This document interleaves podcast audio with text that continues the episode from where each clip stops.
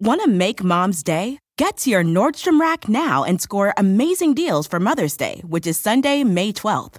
Find tons of gifts from only $30 at Nordstrom Rack fragrance, jewelry, luxury bags, activewear, beauty, and more. Save on Kate Spade New York, Stuart Weitzman, and Ted Baker London. Great brands, great prices. So shop your Nordstrom Rack store today and treat mom to the good stuff from just $30. Life is a highway, and on it there will be many chicken sandwiches. But there's only one McCrispy. So go ahead and hit the turn signal if you know about this juicy gem of a detour. Hello, and welcome to another episode of I Weigh with Jameela Jamil. I hope you're well. I'm all right, other than the fact that humanity continues to be a, uh big, um, smelly dumpster fire. I am somehow managing to find some of the light. Speaking of light, I think my guest this week is definitely one of the people who illuminates and lightens up the internet for me. Um, I've been following her for years and I really admire her. She's definitely one of the more divisive people on the internet. she's a, she's a woman and she's a black woman at that. So it is no surprise that she would be someone that everyone has a lot of opinions about because she dares herself to have a very strong opinion, many, many strong opinions, and she does not hold back. Her name is Amanda Seales and you should definitely follow her on Instagram and you should definitely listen to her podcast. It's called Small Doses with Amanda Seales. Um, I've been following her for years. I met her at an audition, I think, and just instantly was like, who the fuck are you? uh, she's just a very, very powerful and self assured and immediately so fun to play with. And since then, I've mostly just been a kind of a fan watching her on the internet. And I've watched her go through a lot, in particular in the last year and a half, and wanted to talk to her about those things. She's similarly to me, someone who is very, very open about the way that she feels about everything, but also about what she's going through in her life, and she did not hold back in this episode. We talked together about how critical the internet is of her and of women in particular, women of color in particular, black women, and how having her own committee in her own inner personal life really helps her because she uh, she has she doesn't listen to the internet. She listens to the people who know her who actually know her and who actually care about her. And that's who she takes her guidance from as to when she needs to you know change course or when she needs to keep going. She talks about her experience as a light-skinned black woman and the difference between white privilege and light skin privilege. We talk about the importance of finding your own tribe and not shrinking yourself for others something i think a lot of us need to hear. Uh, we talk about using grace as a currency especially in personal relationships. We talk about the importance importance of atonement. And mostly, I think it's just really nice to have two uh, very strong, very passionate women talk about the painful and the glorious side of telling the truth and of speaking your mind. And I feel very grateful that she exists in this world. She's someone I admire a lot. And I really like the fact that she learns publicly and owns up to her shit and and continues to grow in public. I always admire anyone who does that because it's really fucking hard and people really punish you for it. I think she's very cool. So this is the absolutely excellent Amanda Seales. I hope you like it.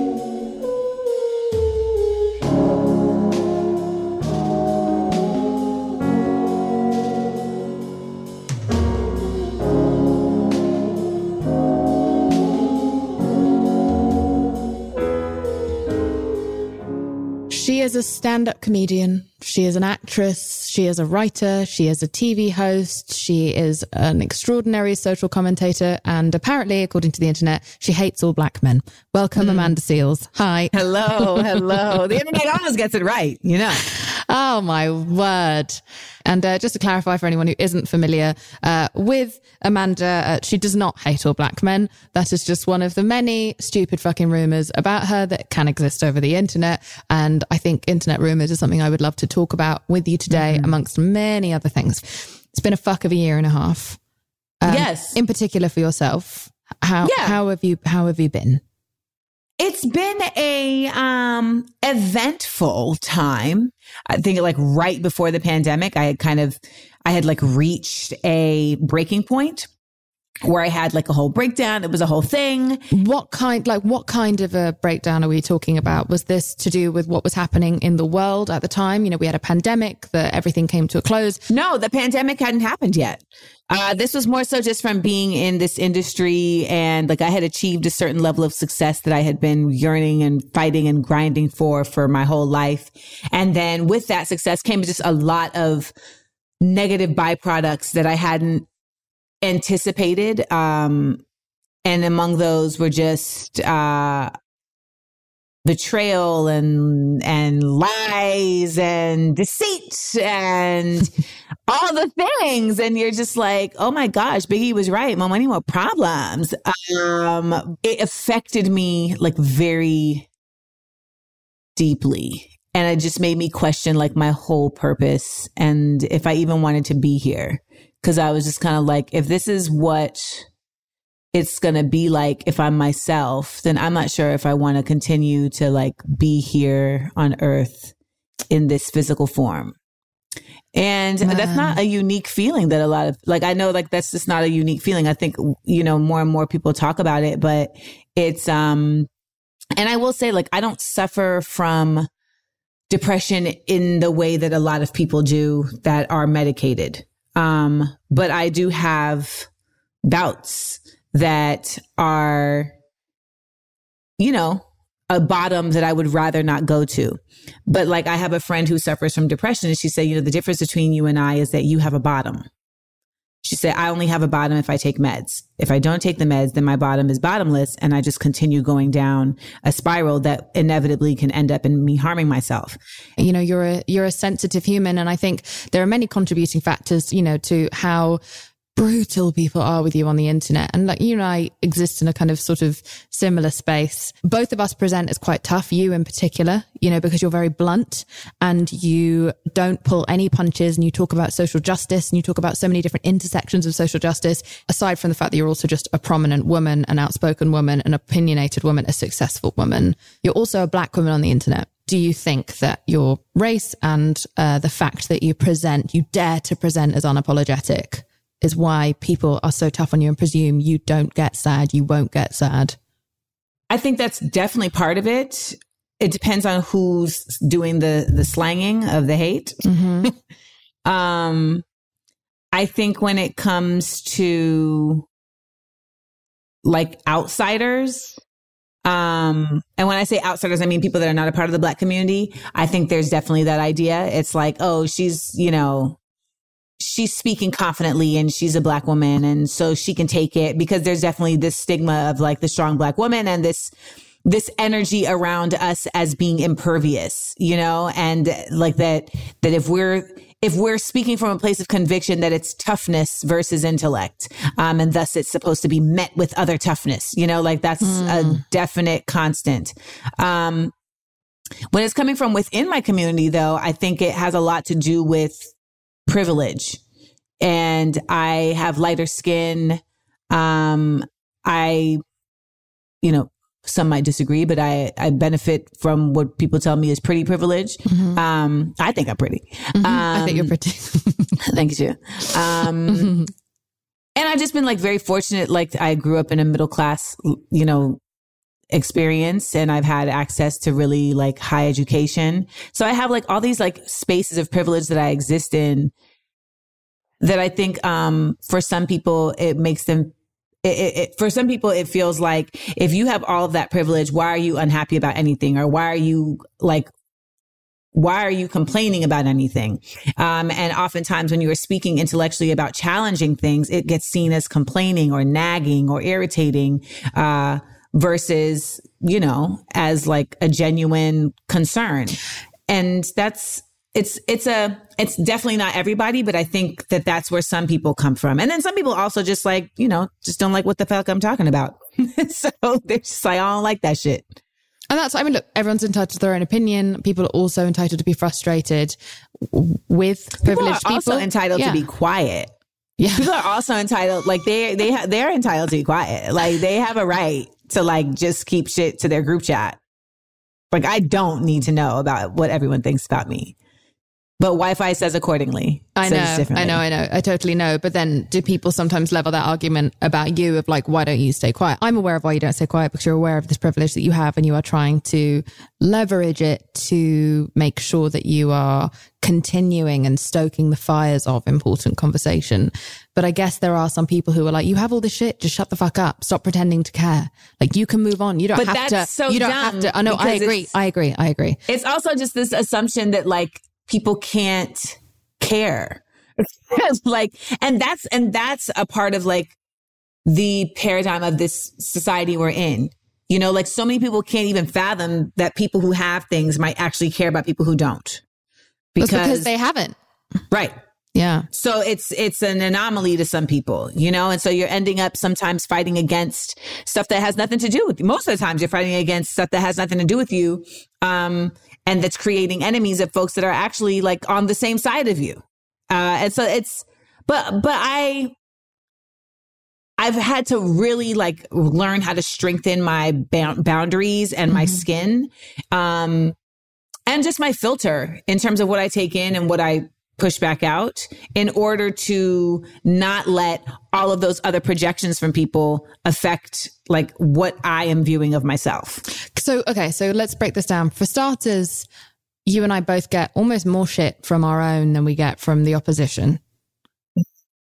It hurts my feelings more than it would when I'm receiving even racist uh, or deeply sexist abuse uh, online it hurts me more when people who look like me or are fighting for the same causes as me are trying so hard to derail my work with dishonest with, by spreading lies and by hyperbolizing things that I've done or inflating things that I've done.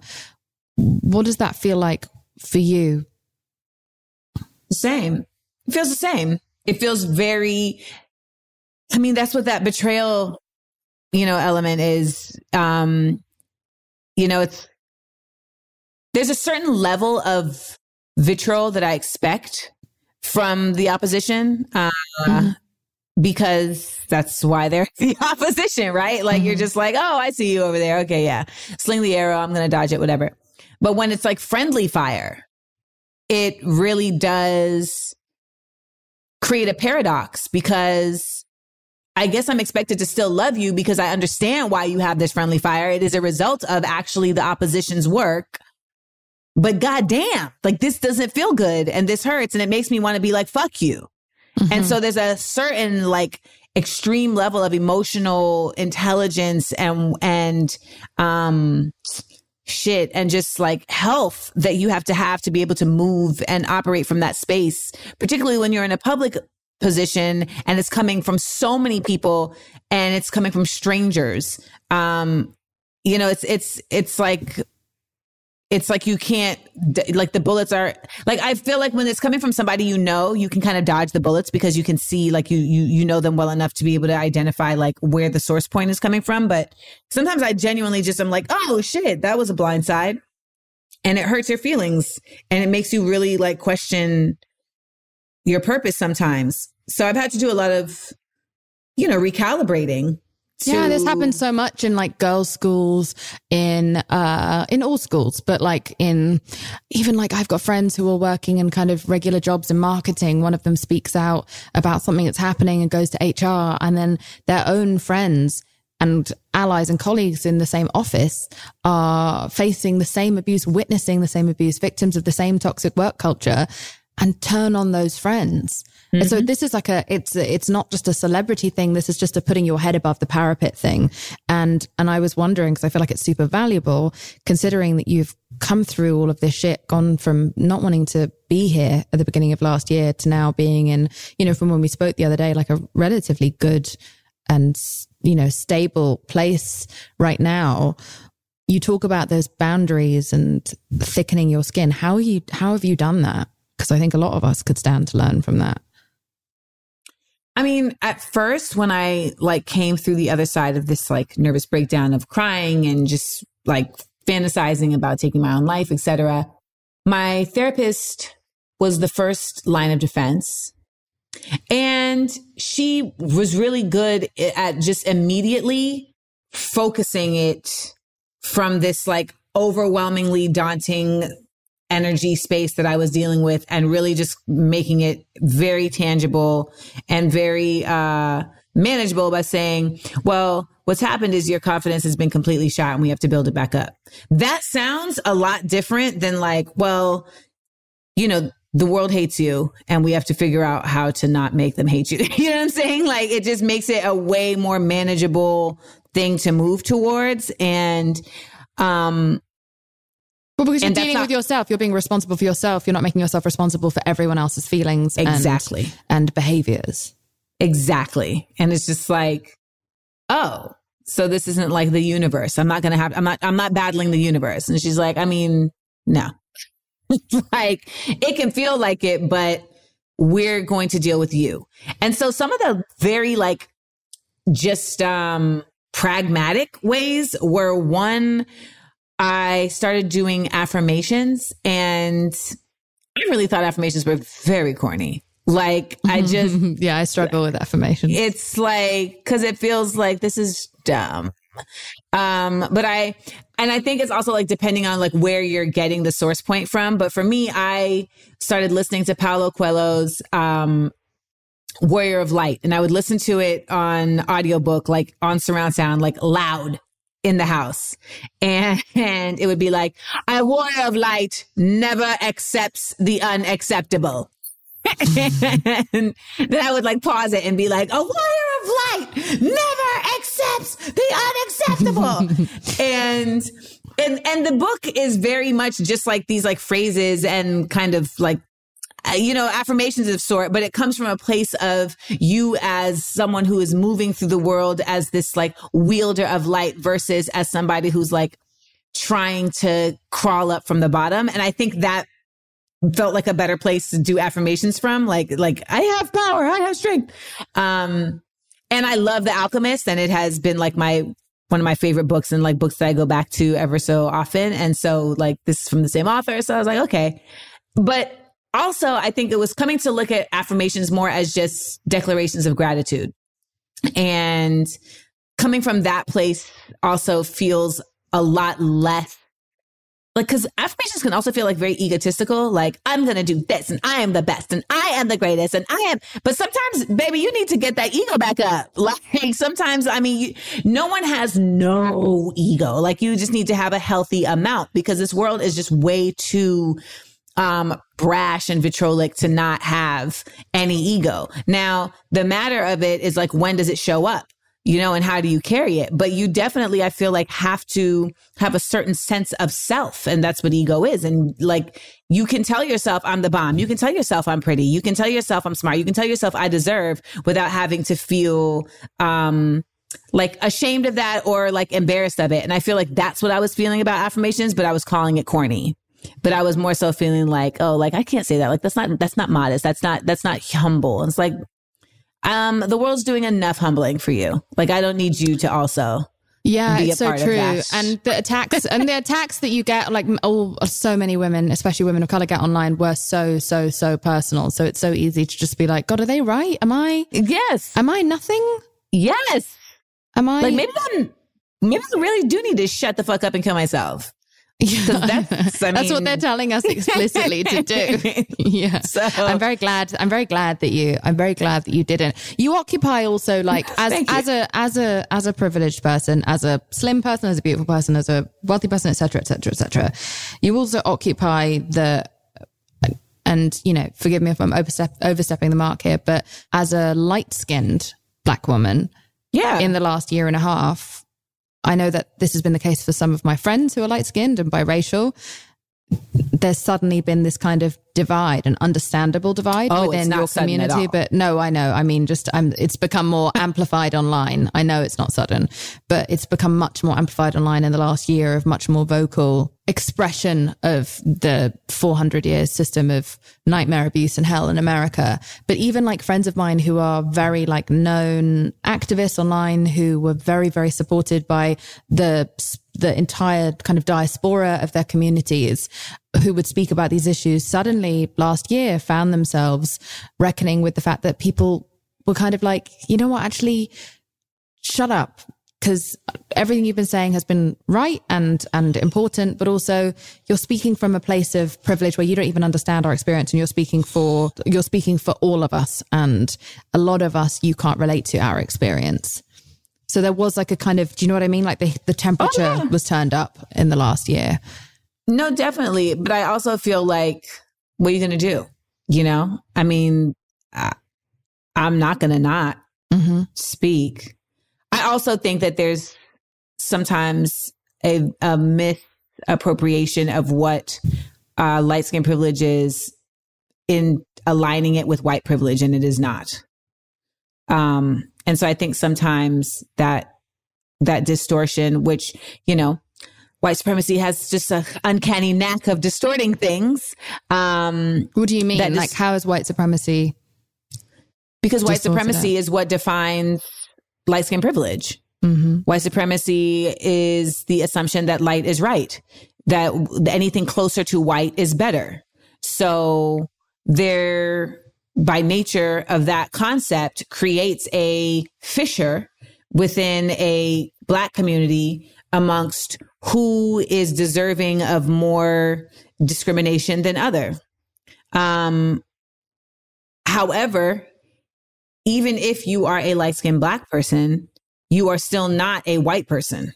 And so that is a very, very, very, very important distinction. Mm-hmm. And it is sometimes, I feel like, um, blurred and, and that, that it's not a nuance. A nuance is much more subtle. That's like a very hard line distinction. And I think sometimes in the protection of Black culture and of the Black experience and of the groups of Black people who may, and of the groups of Black people who are far more, um, discriminated against because of their, because of the amount of melanin in their skin. There's an idea that there isn't a space for lighter skinned Black folks to continue to speak as a part of this community. I don't agree with it. Mm-hmm. I understand. You know, I understand. I don't no, agree I with that. I mean, I think ultimately it's being black in this world is a very multifaceted and uh, wide spectrum experience. And ultimately, it is, in my opinion, the responsibility of all Black people to speak against racial discrimination and the white supremacy that continues to be perpetuated throughout this world. The frustration, I guess, is the fact that it's the same thing within the fat community. I'm no longer uh, a fat person, but I still speak against fat phobia and the same structures that were oppressing me then, now, even though I no longer am oppressed by those structures. But I also understand the frustration that then, fair enough, we all have a duty to speak out about, about this, but it is fucking frustrating that my voice can be heard louder than theirs. And by the way, I'm not discrediting mm-hmm. the fact that you are also extremely good at getting points across to people. You are remarkably effective, and I feel like that gets taken away from you sometimes because people that, are just like, like no, I, I, I, you communicate in a way that I can't communicate. Like I like a lot of my friends can't communicate. A lot of my friends look to you sometimes to learn how to articulate a certain nuance of a situation. Like you're very multi pronged in your breakdowns of things on the internet in a way that I really like. I have long appreciated the way that you break shit down. Listen, neither of us get everything hundred percent right. I've Nobody watched us does, though. end up and in like hot water. But you also, just to give you some credit here, you get shit right 90% of the time, Amanda. Thank you. And I darling. get really pissed off that the 10% of times that you get something wrong, it's just like, everything she says is fucking worthless. Nothing she says can be. And I'm not saying that's that's not the general vibe. Right? You, have got the, you've got a million consider... also followers on the internet who adore you and hang on to every word. I'm not saying that that is the general vibe about Amanda. Amanda's not like globally hated. I'm just talking about the fact that this kind of rising tide of it's cool to shit on you or it's cool to shit on all these different individuals um, now have become kind of like uh, acceptable punchlines. I'm certainly oh, one yeah. of them. But but you you really. But even the idea of what's wrong is is like sometimes I'm like, was that wrong? Or was it just not like worded the best? Yeah. Was it wrong? And there can be harm in that... there can be there can be harm in like misrepresentation. There can be harm in not wording things the best. I'm owning that up to uh, owning up to that myself. I, I recognize that I can misinform, I can misrepresent, and therefore I'm you know. And I really would love to talk to you about the way that you are starting to kind of like uh, heal that within yourself. I I really want to stress that the fact that yes, you are beautiful, yes, you are thin, yes, you are uh, well educated, yes, you are light skinned, but you are also like honestly, really, truly remarkable at communicating. Thanks, Jameela. That's no, right. that means a lot. That means a lot because that's because we're you know if I if I didn't have any of these other privileges, um, being able to communicate ideas, you know, is like that's the most important. You know, being able to synthesize like what I'm thinking and seeing in a way that inspires others, that empowers others, that ignites like a fire of intellectualism in others. Like that feels like a superpower. And then to be able to do it through humor feels like like a crazy gift.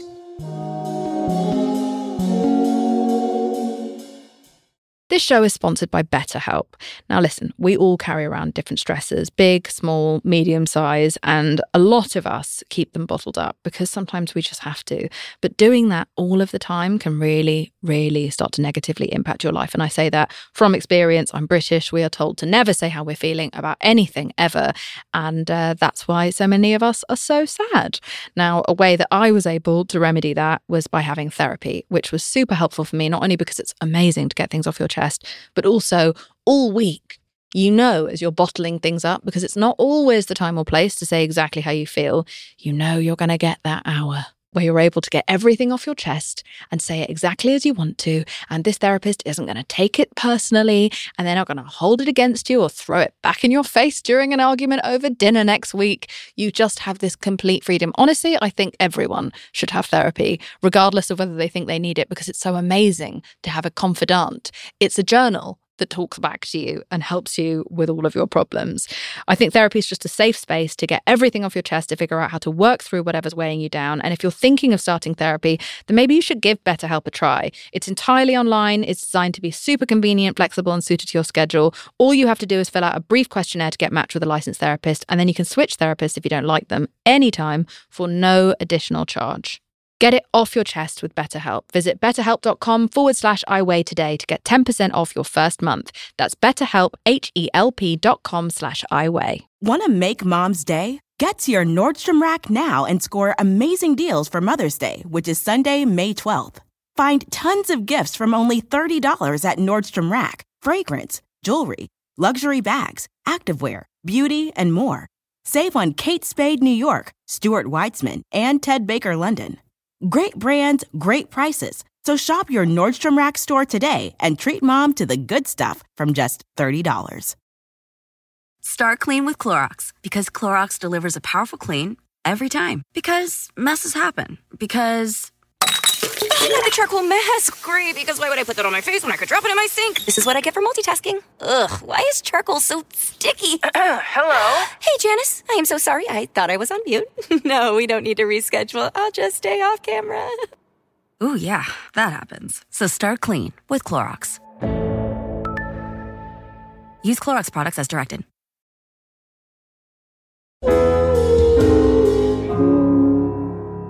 So you've been doing this for such a long time. You've been in this since you were eight.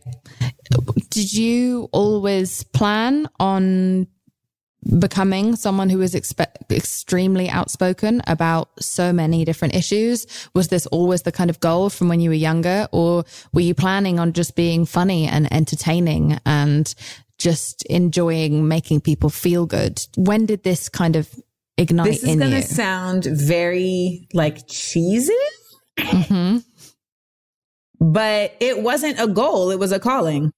Mhm. Like I remember being 11 and like I had a UNICEF calendar. My mom would always get me a UNICEF calendar every year. And I remember being 11 and, um, just having this epiphany and saying like, oh, I'm going to be an important person. I need to write down what I do every day so that like when I'm an important person, people can look back and see what I was doing at this time in my life. That's so precocious and hilarious. uh, okay. So I need to like, so that I can like chart a course. And so I would literally write down every day, like, you were the beach. preparing for your documentary, basically. really.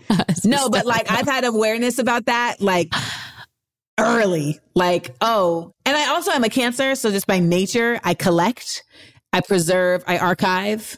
So, I mean, my what you, house. Wait, what did you think you were going to be important for? Did you have an idea? I just know, I knew I wasn't a jackass. I mean, I've always known like I'm smart because I was teased about it like incessantly. So I was always like aware, like, okay, you got something, you got something different with you. Cause that has always been the narrative, you know, like you're weird, you're different, you're that, blah, blah, blah, you know? And so for a time, that was actually something that I was really like, hmm, you know, this is, this is inconvenient. Um, but eventually it became something that I really uh you know honored about myself. And then as an adult it became inconvenient again. And then i had to fall in love with that again. But throughout that path it wasn't that i was wait why did it become like, inconvenient as an adult? Because the same things that make you a precocious child make you a difficult adult. How did that manifest in being a perfectionist in being meticulous in being um demanding demanding mm-hmm. and being and being in being of high moral standing um, and demanding that of the people around me. Uh, like, I'm not trying to judge you, but like, don't be around me if you on that fuck shit. Um, you know, don't, uh, you know, and, and, and being outspoken about my preservation of self, like, hey, that hurts me. So can we not do that? Like, you know, being able to being speaking up for yourself, all of these things, um, we're always considered to be like we like oh like you're you're too different much. in that way yeah. you know and too much and so as i be, when i became you know as an adult it became like again we're back to this thing of people being like oh my god like you're just a lot you know you're difficult you're a lot and then you're just like so is like the person i am a turn off because how do i turn off those things then but then you know what you ultimately realize is like well you just haven't found your tribe Exactly. Oh, exactly. I'm so glad that that's how you ended that because that's, uh, that's something I really feel about so many of the people that I, uh, that, that listen to this podcast. Like so many of them write me such deeply personal letters and they often talk about shrinking themselves or having a gift and feeling afraid of that gift, you know, or being afraid mm-hmm. that men won't be attracted to them, women won't be attracted to them. Uh, this is other women not being attracted. Like, I think, um, generally men find not always that, um, women can find their gifts more attractive than not, but reverse in the gender, the way mm-hmm. things are, it doesn't always work out that way. I'm sure that's happened mm-hmm. to both mm-hmm. of us in love. Um, but so many people trying to make themselves smaller, feeling apologetic, wishing that they weren't different, wishing they didn't stand out. Um, being turned on by their own best friends or family members because of their gifts. And and I so, so, so subscribe to the idea that it's just okay to operate differently. It doesn't mean you have to say you operate above or below. You just right. operate alternatively and you will find those people where they just, they're just not really, ju- they're just not judging you either way. They're just enjoying you for your humanity. And there are people out there like that. And at the same time, there'll also be friends who celebrate your successes, who are interested, who have, you know, maybe align in your, in their mm. talents or align in their spaces. Important to have those people, but just don't deny yourself finding out how special you are because you're afraid of, you know, sticking out and being punished for that. I always say, you know, you, you, you find people who love you for what you love about yourself. And that's like not what the public necessarily sees, you know?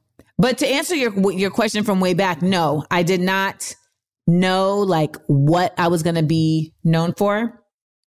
I just knew that I wanted to be purposeful and that I wanted to be a um an empowering force for the black community.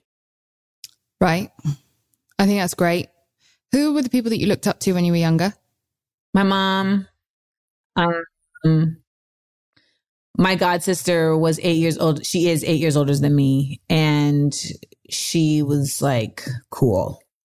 Um, so that was like whoa, like she was giving you 5411s. She was giving you overalls. She was giving mm-hmm. you, you know, fashion. Uh, so she was giving you, you know, um, word up posters on the wall of New Kids on the Block, like all the rap, all the hip hop. I was, I was immersed. Um, I looked up to the Cosby Show, like just as like a mm-hmm. it was like it was like Narnia. The Cosby Show in Different World existed for me in this very sacred space. Mm-hmm. like, and like my punishment, I was never grounded, like, oh, go to your room or you can't go out and play. Like my grounded was you can't watch the Cosby show. And it was like, this is, this is cruel and unusual punishment. Like I don't even understand what I did to deserve this. Like mm-hmm. that's mm-hmm. how important it was for me. And I looked up to, like, I wouldn't say that there were like icons in that time frame in the same way there are now that I felt like I had access to idolize. Like I think that in this day and age, um, who are those people now? I don't look up to anybody now. Um, because now I, know better. But what do you mean? Is that because you've, you've, met a lot of them and you know what's yeah, really you just, happening? You just people, people. You're like, I mean, like I look up to LeVar Burton. Like I, yeah. like I, you know, sometimes meeting your heroes is like, oh my God, I'm so glad I met my hero. Like, but sometimes you're just like, ooh, I should have kept that one in the back pocket. But, but the real thing is more so just understanding that like people are people and you can appreciate um, and acknowledge without feeling like you're looking up to them. And I guess that's more so where I'm at at this point. I mean, I'm 40 you know so i'm not looking up to anybody as much as i'm inspired by and um, in admiration of of folks that are some who are my peers some who are younger older you know, all over the place. And I've learned to cherry pick the things that I like about certain people. Obviously, yeah. if they've committed a crime, then I'm probably, I'm out. But other than that, like I've learned to not expect, I, I don't like the deification of any figure, politician right. or whatever. Like I think it's really unhealthy. It sets weird expectations for them, but mostly expect it reflects them back on us. It makes us then set weird expectations for ourselves of like, oh, I can never be like them. They're so excellent. Like I'm so shit. I think it's all just really unhealthy. I think hmm. just cherry picking parts of different people that you like. Like we do this with our own friends. We're like, you're the friend that's good to go out with, but yeah. maybe not the friend who's good for a six person dinner party. Correct. You know what I mean? Like it's okay to you're like you're the colleague who I want to do this teamwork with. You're not the colleague that I want to plan this event with. You know Correct. what I mean? Or who I want to delegate to because I don't trust that you'll do that right, but I find you very fun and engaging to work with. We we do like, this I'll in every area. I don't want to plan it with you. Yeah, exactly. So I think that we need to do that more if we're going to look up, look up or look out towards anyone. That feels like a much more balanced, sustainable way of being able to to learn from each other because otherwise we're just going to like turn our blinkers on to everyone because we're like you're not perfect fuck off you're not perfect well, fuck off and i think that's culture scary is. right yeah yeah to me, that's like the trouble with cancel culture. Cancel culture portends that an error by someone can be completely devoiding of their existing of and, their and defining in their entirety. Yes. Yeah, yeah, for sure. And and and and it also oftentimes is attached to things of the past and doesn't acknowledge like someone's ability to have grown or be yeah. more informed.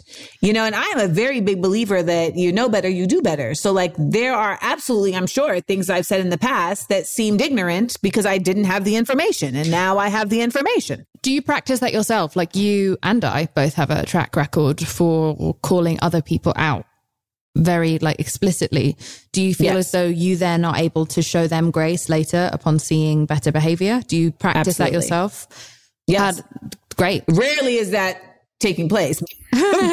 But, no i feel but yes and i also and i also make a practice of particularly within the black community calling people in versus calling them out. Yeah. Um and you know what's the, I, I, what is the difference in how that looks? Well, that looks like me having a side conversation with you versus a social media excoriation. Right. So, you know, in the past, it may be like, why the fuck would you say that? like, you know, just because I got too loose on this social media thing. And also because I think that I, for a long time, really forgot like how many people are watching. And I also want to extend the grace to others that I would want for myself and, and consider that, you know, maybe you really just didn't know and that also is a part of like that's healthy that's healthy relationships throughout. Like when you get into like an actual romantic relationship with someone that you're really really building something with like grace becomes to me like your biggest currency because it's two humans trying to move through the world together. And sometimes like you really just like you maybe did not know the where they were coming from but you were coming from someplace and now you've taken us down a road. And so it just saves so much energy and time to start from a place of, so where did this come from? Come from. Yeah. I think that's, great I love that about grace being a currency. I think that's very true. I'm not big on forgiveness, but I'm okay with like uh, in my own personal life. I'm not good on forgiveness. I, I, it's not something that I'm very good at, but I am good at grace. And I think what makes you not good at it? Uh, I just don't really, f- I don't, it, I think we've all got different meanings of forgiveness, maybe. That's what I mean. Yeah. I don't really. Um, I can't really forgive when someone's done something really bad. When I can see someone's done a harmless thing that is a product of their environment, that's different. But when someone has like harmed me or harmed someone I love, I can rarely show grace later because I'm a petty bitch. But, um, but, uh, but I, I can't forgive even the people that like I love who are still in my life when they've done a big thing that's hurt me. I'll never forgive that thing, but I can find a way to move on and learn to appreciate the new sides of themselves, provided they are actually making a change. But forgiveness feels like some sort of like erasure. It feels like yeah, uh, a, yeah, like yeah. the slate and is I don't like that definition the either. slate is never clean. It's never clean. Never with me. no, it's true. I'm with you. Like I, I don't forget. But to your point, like the slate isn't clean, but if you do enough work to like repurpose that smudge and maybe make it into a flower and you know Yeah. we can move forward you know but that's effort and i feel like that's the frustration i have when i see folks that'll just be like i forgive you you know when i see black people in court being like i forgive you to these like racist ass motherfuckers that be just mm-hmm. wilding i'm like what are you forgiving like they didn't ask for forgiveness. They haven't done any efforts towards forgiveness. If you're saying I release the anger that I have because I don't want to carry it, say that. But the idea that you're forgiving them, I promise you, is this idea that like, okay, I don't have to be accountable for this anymore. And atonement is a real thing. Like forgiveness and atonement are two different levels. You know, atonement is not just like, I want you to be well, okay atonement is the thing that the person who's you know looking for forgiveness has to do. Yes. Forgiveness is the thing that can be doled out by the person who's been harmed. And that's my thing. It's like they're not there's like no atonement, but people are like I'm like, I don't have I don't I don't have that. That's more. That, I think that probably is steeped more from religion and like a feeling of. I mm-hmm. always, I always wonder this. I'm not saying this about the people that you're describing, but sometimes I feel like when people are like, "I forgive you," it comes from a place of then hopefully being a forgiving person has been something that has been like even I've had like family members in my life being like, "You must forgive, you must forgive," as if like that is a virtuous thing to do, Yes. as if No, I will yes. be virtuously superior to other people if I forgive. And I'm like, mm, are we being manipulated into that? So we'll forgive a bunch of bad people. So Yes. we'll clean a bunch of like dirty slates. Like, Yes. is this, um, this turn the other cheek shit? Like, what if I don't turn the other cheek? What if I look you right in your eye and then headbutt you in your face? It would be a bloody mess, and that's fine. I like a bloody mess sometimes. I need it. Um, but also, uh, but I can move past, I can move, but not always, but I can move past it. I can learn to appreciate the ways that sometimes someone grows from a, an awful thing where sometimes they become more profound than they were before because That's of true. the shit. They like went- I, I think I've become not profound necessarily, but I think I've become a significantly better and more wholesome and more empathetic and more careful person and a more appreciative person for all the shit that I got wrong that I got called out on. What do you think about yourself? I don't feel like I've gotten called out on legitimate things Right. None of them legitimate? Uh, by social media standards. No, like I'm sure, like my man has called me out on some legitimate things. Mhm. um you know like my peers like my my team you know like i wasn't being a good leader and i was definitely like i needed to check how i was handling my the people that were working with me and i needed to approach them in a far more respectful manner mm-hmm. and in a far more conscious manner about just like morale. And I had to get checked about that. And, and, and it, it completely changed the dynamics of my creative space. And, um, so do you and, feel like you've grown from that? But that's what I was going to say. So like that stuff, what? What? I mean, 1 million percent. I've 1000 percent grown from that. And I feel very fortunate that I was checked about that and not just, um, given up on. Abandoned. Yeah. Yeah. Because i've had that before too where you know someone is not communicating to me what their issue is and they just disappear or they just do some weird shit and then mm-hmm. you're left to be like well i don't really know what that is. It's far more effective for me for someone to tell me like okay so let me sit you down and say this and you know this is what the the thing is. And then that also taught me how to do that with other people right? It taught me how to do that in a much more effective way to sit people down and say, okay, so here's where my issues lie versus like, let me tell you what the problem is because it's like that doesn't necessarily get the outcome that you want either. Mm-hmm. So it's taught me to be far more effective in expressing like where my actual demands are, which changes the idea of demanding. Um, you know, and it takes, it takes the edge off it takes the edge off. And some of that is just good old fashioned maturity, right? Like some of that is also just being a self aware person and moving through the world and with more age and experience. But in terms of social media, nah. Like there's people that call me out that that call themselves calling me out on social media uh, for things, but more often than not, it's uninformed, it's reductive, it's myopic, twisted. Yeah, yeah. So it's not. I can relate to that. I understand that. It's like, well, you, you, but you think you telling me something though. Like that's what it is like. Oh, you told me. Um, I know, I know, I know, I know, I know what you mean. But you said something earlier about like, how do you de- like, how do you kind of deal with like and forgive yourself about like when you misstep and, mm. you know, all of that. And I mean, I'm not the person who tells myself like everyone makes mistakes. Like, I think that's a cop out sometimes. Yeah. But I am the person who says like, well, I know I didn't come that I know I didn't come from that from ill intentions and let me explore how I can course correct. Um, and I, and, and, and I will ask a committee of people, you know, like what, what did I, where did I step I love the this? idea of an Amanda Seales committee.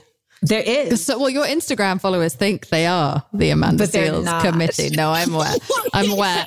I am, um, but you have shifted your approach. You've been talking about this like lately you've shifted your approach and how you communicate online, what you filter in, what you filter out. You mentioned that mm-hmm. earlier on the internet. So where's that come from? Where's the difference in like the way you maneuver? Do you feel like you are less bold on social media? Do you feel like you're less involved? Do you jump on shit less quickly because you used to yes. jump on shit immediately always? Like yes. you would be the, when I would even hear rumblings of something happening, I would immediately go to your Instagram because I'm like, I bet she's done a 45 story.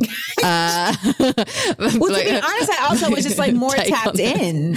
Your I Instagram like stories just, used to have like just like mad one, dots. One mad just dots. dots. It was crazy. I'd never seen anything like it, but I was also like compelled by it because you were so fucking entertaining. And so often you had a very great take on it. But I also know that you jumped in sometimes like maybe sooner than you wish you had, like upon reflection. And so do you feel like you jump in less fast you feel is that and does that come from a place of fear or does that come from a place of growth of like not i'm not jumping in now because i don't want everyone to you know judge me but i'm also i'm not going to jump in because i want to see where this goes and maybe i will upon learning new information have a different well like that's a perfect this. example with like what was happening with palestine at the right uh when was that at the end of the year I have no end. I have no sense of time right now. Um, I say it was more recent than that. More. It was, it was this earlier. Year. It was this. It year. was this year. Yeah. yeah. And honestly, like the fact that like Gorilla Glue Girl was this year, like I can't even conceptualize. Time. So, um, oh my god. Like that was oh, January and like we've just so but like when cuz that was around, you know, May June and I was being pressured by many followers I have that are Palestinian to speak a, to speak out against what was the atrocities that were taking place. And there was a misinterpretation of my silence as um, support. Oh, and yeah. even when I Zionism. even when I Yes. Mm-hmm. And even when I very clearly was like, my silence is not support, my silence is me not speaking on something I don't know about um, until I know about it. Yeah. Uh, it would be like, well, why don't you know about it? And it's like, well, you know, I mean, even as a black person in America, I'm still learning about my own culture, uh, that was hidden and lied to me about for the duration of my life. So like, give me a second. But the, the reason I brought that up though was because when you were asking like, you know, how do I approach things now? I, for that particular scenario, like I really do, dove into research and to getting understanding. And I have people on the committee uh, that are well informed and like my stepsisters and stepmother, uh, well, my stepbrothers and stepmother and my stepsisters, they're all Palestinian. Um, so I was also able to just have a very like immediate access point to having more than just a point of view, but actually having like de- in depth understanding from a number of different perspectives. And at the end of the day, with that scenario, like once you actually look at the big picture and you do the math, you're like, oh, this is, I've seen this before. Okay. Um, and so there's a quick, it's, it's, it, it, there can be quick math. But wait, what do you mean? Overall, what do you mean? It's colonialism. Yeah. It's imperialism. Like, I mean, it's mm-hmm. the same, yeah, it's the same, it may be called something different, but you're like, oh, it's like when you learn like a dance step that these new kids have made up and you're like, this is just the cabbage patch. Um, mm-hmm. and so it's like, oh, like I recognize this. But I say all of that also to just say like, it's on a basic note, it's just like, oh, like make a choice to speak from information, not emotion. So you're saying that you got criticized because of your silence. You were taking that time to go away and speak. And then when you did come and speak, you came from a hugely impo- like informed directly from the source. Hugely. No, I mean, came, as in like, sorry, from like, as in like hugely, like more able to access directly from the source rather than a lot of people yes. who are just like reposting YouTube. infographics. yeah. Yes. Yeah. You know, you yes. actually had people who've lived there who have people still on the ground there who can tell you explicitly what's going on, not through a media. Correct. Uh, medium. You yes, know what I mean? A media That's, medium. Yeah, exactly. Yeah. And so, like, I mean, I have a friend who was banned like literally like banned for speaking about Palestine at the UN. Damn. like, so, uh, like his whole life was ruined for, I mean, it's only just now, like turning around. And for simply speaking on like, hey, like, these are, the, these are the, like, these are the things that I'm seeing so, here.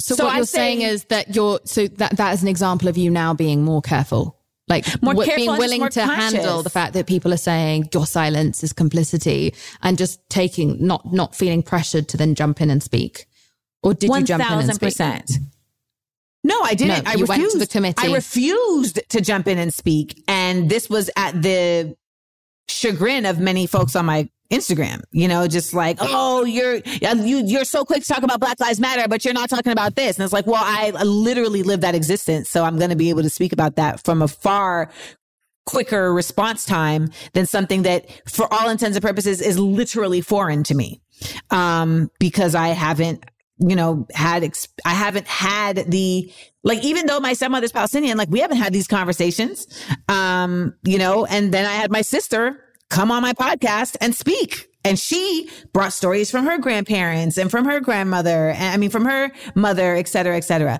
But in general, like just as a life practice, I've just worked on pausing. Do you think you were caving to pressure before to speak on stuff, to jump on stuff? Sometimes, absolutely, yeah. Yeah. And sometimes the pressure wouldn't even be explicit as much as it would just feel like, I guess I'm supposed to speak on this because everyone's talking about this, and yeah, I don't want to be on the wrong side. To, no, I've just stopped now. Like I want to so be on much the wrong of the time. Side. Yeah, but that's tri- but that's tribalism. That's tribalism. That's like I don't want to yeah. get kicked out of the tribe. Well, there was this woman who, this like young woman who was like in Jamaica and she like made these videos accusing this hotel of like holding her hostage and blah, blah, blah, blah. And like then people I knew were like, yo, like this is serious. Like this could be concerning. And from my place of just like wanting women to be safe, um, I was like, Hey, like, I'm not sure what the truth is around this, but if it is serious, like, we need to call attention to it. And, um, and then it turned out that she was a fraud and, you know, that was that. But then people were DMing me like, how dare you support this fraud? And it's like, well, I I didn't know she was a Yeah. fraud. So you've become you've become more you've become more discerning. You've become calmer in your I'm also just happier. I mean, that's part of it too. and what is how does the happiness impact the way that you engage publicly? Because you just have inner peace. You have more peace.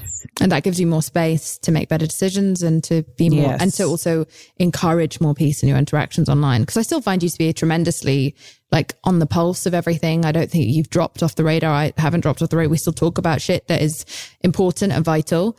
But I do definitely see like more of a more of a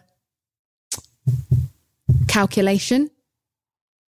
Maybe It's not, honestly- it's, it's not the- uh, calculation. I'm trying to think of the word. It's like a thoughtfulness. it's thoughtfulness is the word I'm trying to say. It's really calculated has a bad rep now. Yeah, but I meant like it in a. measured- I know, but I but I do think so. I think when you have a big platform, I do like I don't consider it be, but like I I think I am now more calculated in that I think that we are required to be more measured, to be more thoughtful, to be not manipulative. It doesn't always have to mean manip- manipulative, but I think we are supposed to be more analytical of like what is the cause, what is the effect of when I speak to several million people. Absolutely. Like And I, I think- have to be I think one- very conscious of like certain words like but and and.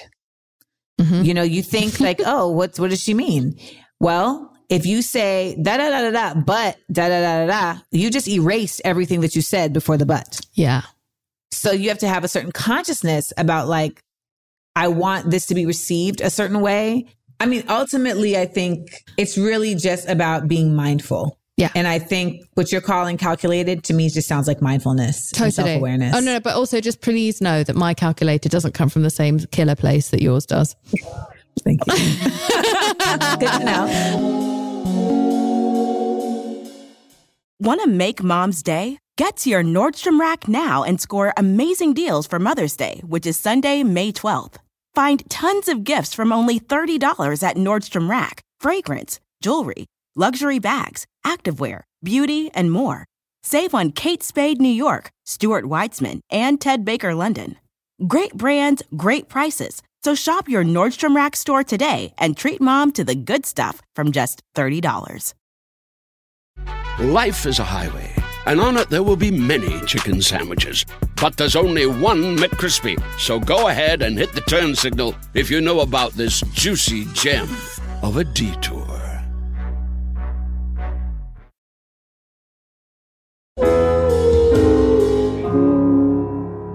It's really nice to see you happy.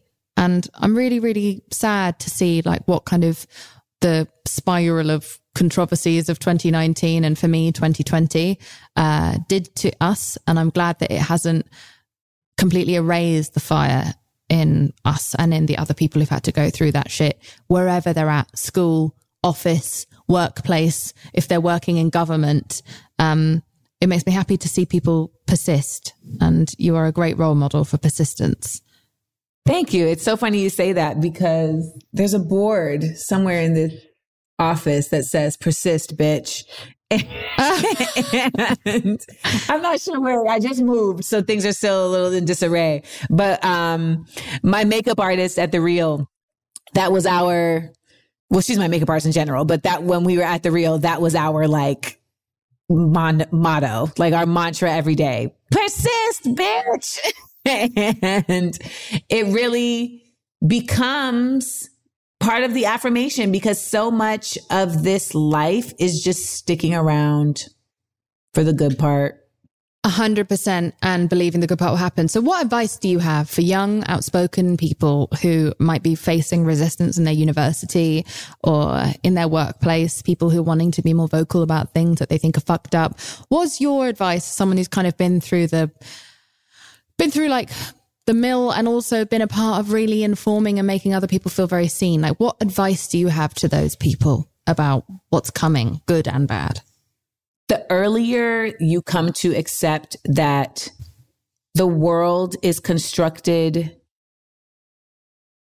by by and large on a on a phoniness that you don't align with then the quicker you'll come to understand that your tribe is about quanti- quality not quantity.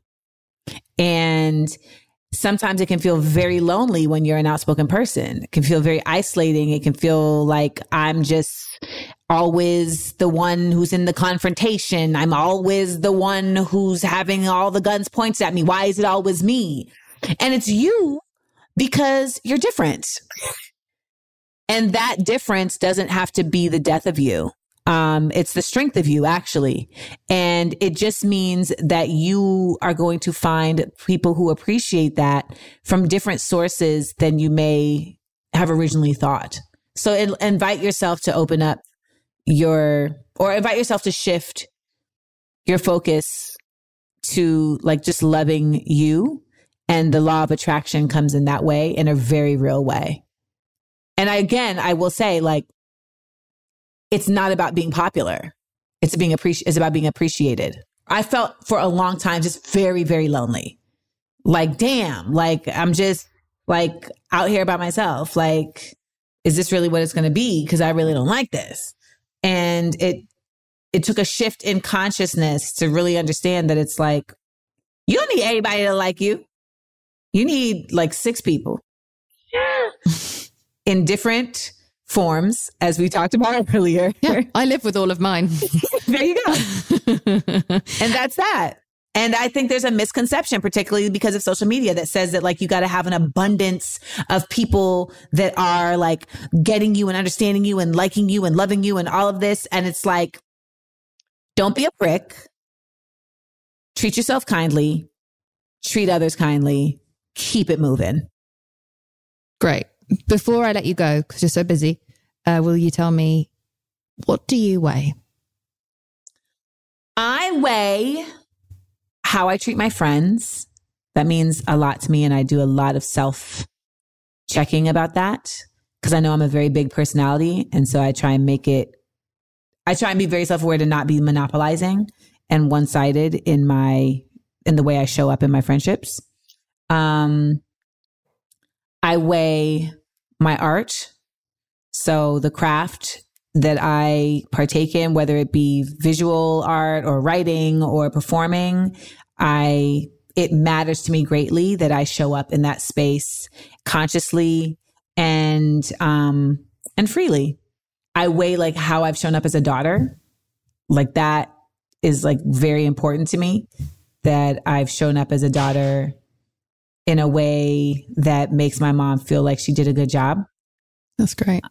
Um, and I weigh my empowerment of my community, whether they like it or not.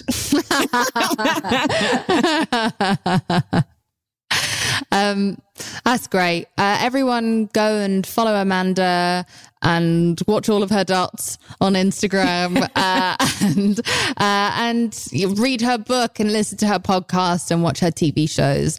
Uh, you really are just a, a very unusual and interesting and wonderful woman, and I'm I'm I'm very pleased to have had a chance to sit down and talk to you about this stuff. And I think it's very helpful in a time where demonizing is just becoming more and more hyper normalized. And mm-hmm. I think it's important to arm people with a way to know how to handle that, whether it means editing yourself a little bit, maybe checking yourself, but also yeah. learning how to survive that.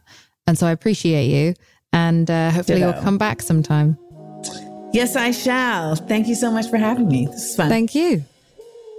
Thank you so much for listening to this week's episode. I Weigh with Jameela Jamil is produced and researched by myself, Jameela Jamil, Erin Finnegan, and Kimmy Gregory.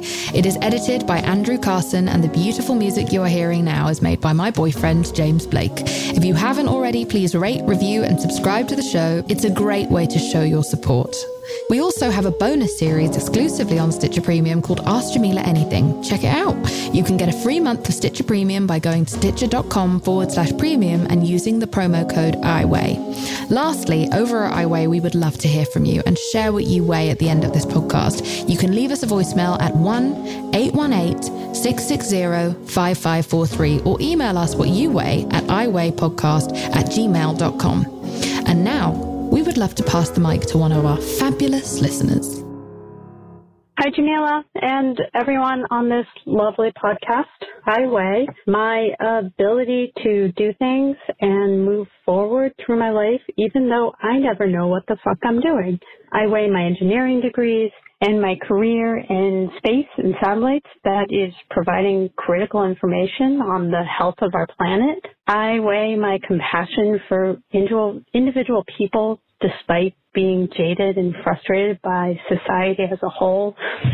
I weigh my love for swimming and biking and my 30 years of having type 1 diabetes, which I am controlling better now than I ever have before.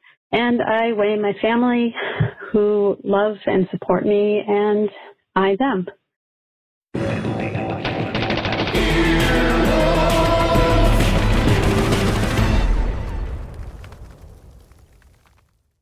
Want to make mom's day? Get to your Nordstrom Rack now and score amazing deals for Mother's Day, which is Sunday, May 12th. Find tons of gifts from only $30 at Nordstrom Rack fragrance, jewelry, luxury bags, activewear, beauty, and more. Save on Kate Spade New York, Stuart Weitzman, and Ted Baker London. Great brands, great prices. So shop your Nordstrom Rack store today and treat mom to the good stuff from just $30. Life is a highway, and on it there will be many chicken sandwiches. But there's only one McCrispy. So go ahead and hit the turn signal if you know about this juicy gem of a detour.